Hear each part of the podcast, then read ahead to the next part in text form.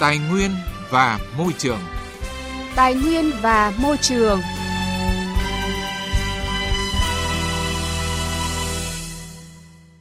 Biên tập viên Thúy Nga và Quang Huy xin kính chào quý vị và các bạn. Rất vui khi được đồng hành cùng quý vị và các bạn trong chương trình Tài nguyên và Môi trường thứ tư ngày 15 tháng 5 năm 2019. Thưa quý vị, thưa các bạn, mỗi năm Việt Nam thải ra môi trường khoảng 13 triệu tấn rác thải. Trong đó, tỷ lệ thu gom mới đạt 85% ở khu vực đô thị và 45% ở khu vực nông thôn. Đáng chú ý trong số đó chỉ có khoảng 10% được tái chế, còn lại hầu hết được xử lý bằng phương pháp chôn lấp, đã không chỉ gây ô nhiễm môi trường nghiêm trọng mà còn lãng phí nguồn tài nguyên đã tái chế tuần hoàn.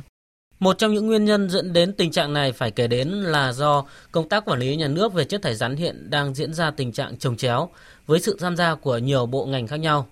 Tại hội nghị quản lý nhà nước về chất thải rắn do Bộ Tài nguyên và Môi trường tổ chức mới đây, các chuyên gia đã nhấn mạnh để công tác quản lý nhà nước về chất thải rắn thực sự có hiệu quả thì cần thống nhất một đầu mối về quản lý nhà nước. Phóng viên Tạ Lan phản ánh. Báo cáo của Bộ Tài nguyên và Môi trường cho hay, quản lý nhà nước về chất thải rắn đang có sự tham gia của nhiều bộ ngành như Bộ Y tế quản lý chất thải rắn trong hoạt động y tế, Bộ Khoa học và Công nghệ quản lý nhà nước về chất thải rắn trong lĩnh vực nhiên liệu hạt nhân và chất thải phóng xạ, hay như Bộ Xây dựng quản lý nhà nước về chất thải rắn nói chung và chất thải sinh hoạt, còn Bộ Nông nghiệp và Phát triển nông thôn thì quản lý nhà nước về chất thải trong nông nghiệp vân vân. Mặc dù quản lý chất thải rắn có sự tham gia của nhiều bộ ngành nhưng vẫn đang diễn ra tình trạng thiếu sự thống nhất nên dẫn đến khó khăn trong quản lý nhà nước, trong đó thấy rõ nhất là có sự trồng chéo, bỏ trống, phân đoạn. Ở cấp trung ương đã như vậy, ở địa phương cũng tương tự. Quản lý chất thải rắn ở mỗi địa phương lại giao cho một sở ngành khác nhau. Ông Đồng Phước An, Phó Giám đốc Sở Xây dựng Hà Nội cho hay, đã có giai đoạn, việc quản lý chất thải rắn sinh hoạt ở các quận trên địa bàn thành phố thì giao cho Sở Xây dựng, còn tại các huyện thì lại giao cho Sở Tài nguyên và Môi trường. Vừa rồi, tạm thống nhất giao cho một đầu mối là Sở Xây dựng. Tuy nhiên, ông An cũng cho biết, trong khi Sở Tài nguyên và Môi trường có hẳn một chi cục bảo vệ môi trường, thì Sở Xây dựng chỉ có phòng hạ tầng kỹ thuật, nhưng lại phụ trách tới 5 lĩnh vực như rác thải sinh hoạt, cấp nước, thoát nước, chiếu sáng và cây xanh. Trong đó bộ phận quản lý chất thải rắn chỉ có 3 cán bộ và với số người như vậy thì chỉ xử lý sự vụ thôi cũng đã là quá tải. Do đó, ông Đồng Phước An cho rằng tại mỗi địa phương nên giao cho Sở Tài nguyên và Môi trường làm đầu mối quản lý nhà nước về chất thải rắn. Quy định rõ luôn đối với các địa phương thì các địa phương giao Sở Tài nguyên Môi trường tham mưu cho thành phố hoặc tỉnh làm đầu mối quản lý nhà nước về lĩnh vực quản lý chất thải rắn cũng nêu ra thực tế tại địa phương, bà Đỗ Thị Hương, Phó tri cục trưởng tri cục Bảo vệ môi trường thành phố Hải Phòng cho biết, ngoài chất thải nguy hại và chất thải công nghiệp thông thường được giao cho ngành tài nguyên và môi trường thì các chất thải còn lại đang rất trồng chéo, khó khăn, đặc biệt đối với chất thải rắn sinh hoạt ở nông thôn. Tại Hải Phòng, chất thải rắn nông thôn được giao cho Sở Nông nghiệp và Phát triển nông thôn, nhưng khi phân cấp tới cấp huyện thì một số huyện lại giao cho phòng môi trường, một số huyện khác lại giao cho phòng nông nghiệp. Do đó, bà Đỗ Thị Hương cho rằng cần thống nhất đầu mối quản lý nhà nước về chất thải rắn ở cả trung ương và địa phương. Khi mà chính phủ giao cho Bộ Tài nguyên Môi trường cũng như là Bộ Tài nguyên Môi trường giao Sở Tài nguyên Môi trường thống nhất về quản lý nhà nước về chất ờ, thải rắn thì để đảm bảo được thì chúng ta phải sửa đổi cái luật bảo vệ môi trường thì tại điều 142 thì cũng quy định rõ là giao cho 9 bộ. Đấy thì trong trường hợp này chúng ta phải sửa đổi làm sao để ờ, đưa thống nhất đầu mối cơ quan quản lý nhà nước ờ, về chất thải rắn về Bộ Tài nguyên Môi trường và đảm bảo được thống nhất giữa các cái luật khác, ví dụ như là luật ờ, ờ, đầu tư, luật xây dựng, luật quy hoạch, luật đấu thầu và một số luật khác có liên quan. Cũng nhằm khắc phục các bất cập vướng mắc trong công tác quản lý nhà nước về chất thải rắn ở cả trung ương và địa phương, tại nghị quyết số 09 ngày 3 tháng 2 năm 2019, Chính phủ đã giao Bộ Tài nguyên và Môi trường là cơ quan đầu mối thống nhất quản lý nhà nước về chất thải rắn, giao Chủ tịch Ủy ban Nhân dân cấp tỉnh chịu trách nhiệm toàn diện về vấn đề rác thải và xử lý rác thải trên địa bàn. Thưa quý vị, Bộ Tài nguyên và Môi trường cho biết, để thực hiện nghị quyết 09 của chính phủ, Bộ đang tiến hành rà soát các bất cập về cơ chế chính sách, đề xuất hướng sửa đổi phù hợp. Hiện Bộ đã tiến hành rà soát các văn bản pháp luật có liên quan để đề xuất sửa đổi bổ sung các văn bản quy phạm pháp luật nhằm thực hiện phương án thống nhất quản lý nhà nước về chất thải rắn. Và trong phần trả lời phỏng vấn của phóng viên Đài Tiếng Nói Việt Nam ngay sau đây, Thứ trưởng Bộ Tài nguyên và Môi trường Võ Tuấn Nhân nhấn mạnh, chính sự thống nhất trong công tác quản lý nhà nước về chất thải rắn sẽ tạo chuyển biến, đột phá trong công tác quản lý từ trung ương tới địa phương trong thời gian tới.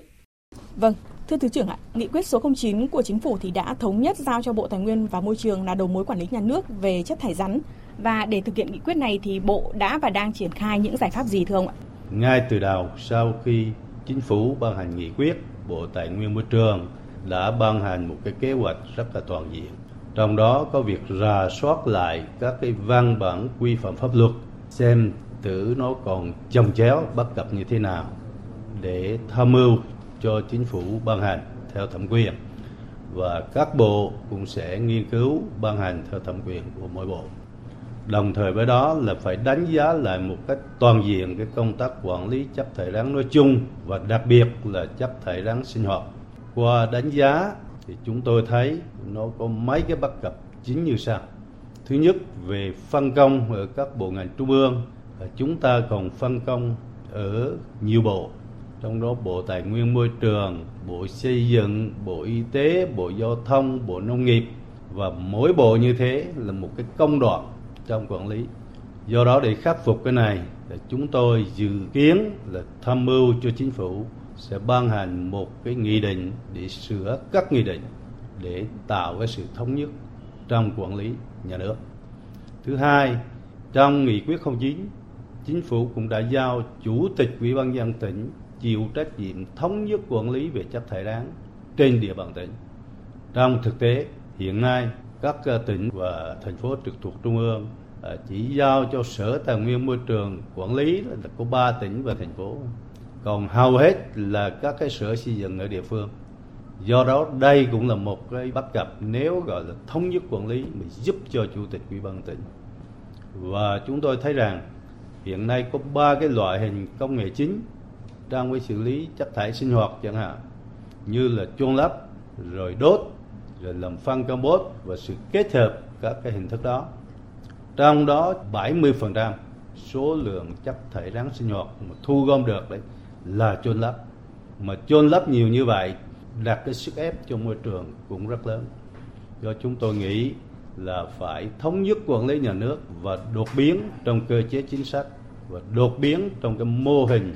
công nghệ xử lý chất thải rắn nói chung, trong đó có chất thải rắn sinh hoạt. Thứ trưởng có thể cho biết cụ thể hơn về lộ trình thực hiện trong thời gian tới sẽ như thế nào? Đối với nghị định là chúng tôi cũng đã tham mưu cho chính phủ một cái nghị định sửa đổi các cái nghị định hướng dẫn thi hành luật bảo vệ môi trường và hiện nay đã được chính phủ thông qua và thủ tướng chính phủ sẽ xem xét và phê duyệt. Và thứ hai là chúng tôi sẽ tiếp tục tham mưu một cái nghị định để ban hành sửa đổi các nghị định khác liên quan đến các nghị định mà chức năng nhiệm vụ của các bộ ngành mà chính phủ đã ban hành. Thứ ba là chúng tôi cũng đã trình chính phủ và được chính phủ đồng ý là cho sửa đổi cái luật bảo vệ môi trường năm 2014 và cũng được Ủy ban Thường vụ Quốc hội à, dự kiến cho trình Quốc hội đưa vào cái chương trình xây dựng luật và pháp lệnh. Như vậy căn bản là chúng ta có thể thực hiện được. Còn các cái thông tư theo chức năng nhiệm vụ của các bộ, các ngành à, chúng tôi sẽ bàn luận, thảo luận với các bộ ngành và đi đến ban hành các cái thông tư hướng dẫn, rồi các cái quy chuẩn kỹ thuật về môi trường các quy chuẩn cái định mức kinh tế kỹ thuật và đơn giá cũng như các cái đơn giá dịch vụ môi trường nói chung tạo cái sự đột biến trong cái vấn đề thống nhất này. Thứ hai nữa là trong nghiên cứu thực tế thì đối với nước ta chưa có một cái mô hình quản lý chất thải sinh hoạt một cách hoàn hảo do đó à, chúng tôi đã đi thực tế tìm hiểu các cái mô hình hiện tại của nước ta hiện nay và cũng làm việc với bộ khoa học công nghệ và các bộ để tìm ra những cái nghiên cứu về công nghệ xử lý chất thải sinh hoạt chúng tôi sẽ đề xuất khuyến nghị một cái mô hình thích hợp Vâng, xin trân trọng cảm ơn Thứ trưởng. Thưa quý vị, Thứ trưởng Bộ Tài nguyên và Môi trường Võ Tuấn Nhân cũng nhấn mạnh, tại Việt Nam hiện chưa có mô hình xử lý chất thải rắn phù hợp và hiệu quả. Do đó trong thời gian tới Bộ sẽ phối hợp cùng với Bộ Khoa học và Công nghệ nghiên cứu tìm ra mô hình công nghệ xử lý phù hợp nhất để xử lý hiệu quả chất thải rắn. Vâng và việc xử lý chất thải rắn là vấn đề phức tạp liên quan đến nhiều lĩnh vực, nhiều địa phương và đây cũng là vấn đề đã được các đại biểu Quốc hội và cử tri cả nước hết sức quan tâm chất vấn tại kỳ họp Quốc hội, đặc biệt là tại kỳ họp thứ 6 Quốc hội khóa 14 vừa qua. Do đó, việc đề xuất được mô hình quản lý thống nhất về chất thải rắn cũng như các giải pháp quản lý, công nghệ xử lý chất thải rắn nhằm kiểm soát giải quyết có hiệu quả tình trạng ô nhiễm môi trường do chất thải rắn được nhiều tổ chức cá nhân và xã hội mong đợi, phản ánh của phóng viên Đài Tiếng nói Việt Nam. Mặc dù đã có nhiều công nghệ được đưa ra nhưng đến nay Việt Nam vẫn đang phải loay hoay tìm công nghệ phù hợp. Theo lý giải của Bộ Tài nguyên và Môi trường, sở dĩ có tình trạng này là do đang có khoảng trống chưa hướng dẫn được công nghệ thích hợp. Bởi rác thải Việt Nam hoàn toàn khác rác thải thế giới. Ví dụ như trường hợp Nhật Bản đã đưa sang Việt Nam công nghệ về đốt rác bằng sản xuất ra điện, cho đến công nghệ sản xuất phân vi sinh hay công nghệ tiên tiến của các nước như Đức, Thụy Điển. Nhưng sang Việt Nam chạy khoảng 3 đến 4 tháng không đáp ứng được yêu cầu.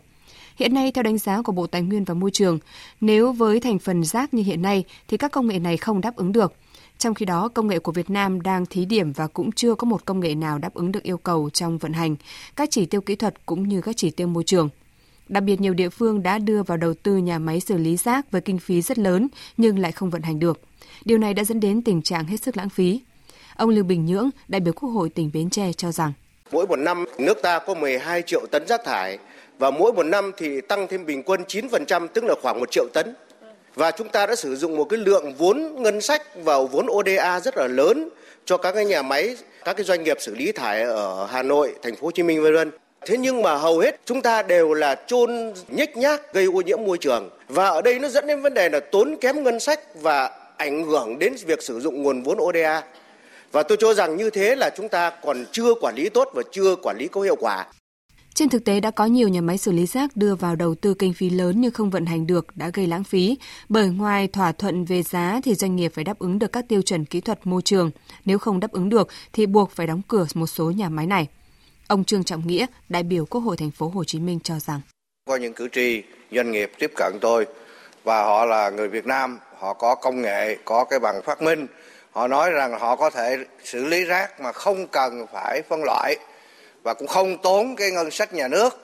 Và có thể ra một bên đó là điện và một bên khác là ra cái phân bón. Và phân bón này là cái xu hướng của thế giới phân bón hữu cơ. Thế nhưng mà khi tiếp cận các địa phương thì họ gặp khó khăn là vì các công ty ở nước ngoài họ tiếp cận nhanh hơn. Và thực ra thì cũng không bằng của Việt Nam. Tôi rất mong là xem xét để có cái sự hỗ trợ cho các doanh nghiệp này, đặc biệt là đừng có để ba bốn bộ chúng ta đó cản trở các cái doanh nghiệp. Trả lời về vấn đề này, Bộ trưởng Bộ Tài nguyên và Môi trường Trần Hồng Hà cho biết, hiện nay xử lý rác ở Hà Nam không phải là xử lý không cần phân loại, rác hỗn hợp có phân loại để chọn ra các loại để tái chế, tái sử dụng. Phần đưa vào chính là khí hóa như biến thành cốc hóa quá trình này và người ta sử dụng khí đó để phát điện và đã thành công ở quy mô nhỏ. Còn phần rác sau khi đã khí hóa thì Bộ sẽ kiểm tra. Tôi nghĩ đấy là thành phần hữu cơ. Đương nhiên rác thải Việt Nam thì không thể khẳng định chỉ có hữu cơ. Trong đó có rất nhiều thứ còn có có thể các cái loại như pin rồi thủy ngân rồi rất nhiều thứ trong đó. Bởi vậy nên cần phải có kiểm chứng thì chúng ta mới có đánh giá được. Nên tôi nói là những công nghệ đó ở Việt Nam chúng ta nhìn thấy triển vọng và chúng ta sẽ đánh giá và chúng ta sẽ lựa chọn để làm sao có công nghệ Việt Nam. Và công nghệ Việt Nam có một thế mạnh đó là chúng ta không cần phải nguồn lực nhà nước. Chi phí đáp ứng, chi phí chẳng hạn như hiện nay là 18 19 đô trên một tấn thì họ có thể làm đến cả khâu thu gom cũng theo Bộ trưởng Bộ Tài nguyên và Môi trường, để giải bài toán rác thải nông thôn, trước mắt là Ủy ban Nhân dân các xã thị trấn cần quy hoạch khu xử lý rác thải, thành lập tổ vệ sinh môi trường thu gom rác thải. Các nhân viên thu gom cần được trang bị đủ công cụ đạt tiêu chuẩn như xe chở rác, cuốc, xẻng, quần áo bảo hộ lao động, khẩu trang, chổi vân vân. Từ đó rác thải được thu gom chuyển đến các điểm tập kết để vận chuyển đến khu xử lý tập trung. Ngoài ra, các trạm trung chuyển rác thải phải được bố trí tại các địa điểm thuận tiện giao thông, không gây cản trở các hoạt động giao thông chung, không gây ảnh hưởng xấu tới môi trường. Các khu xử lý rác thải cần được quy hoạch ở vị trí phù hợp với nguồn phát sinh rác thải tại khu đất trống, không phá hoại cảnh quan, xa khu dân cư, không nằm trong khu vực thường xuyên bị ngập sâu trong nước, không nằm trong vùng phân lũ của các lưu vực sông và không nằm ở vị trí đầu nguồn nước. Quy mô cơ sở xử lý rác thải và các công trình phụ trợ được xác định trên cơ sở quy mô dân số, lượng chất thải hiện tại và thời gian hoạt động, cũng cần tính đến sự gia tăng dân số, tăng trưởng kinh tế và khối lượng rác thải tương ứng trong tương lai. Chống ô nhiễm rác thải nhựa, việc làm nhỏ, thông điệp lớn –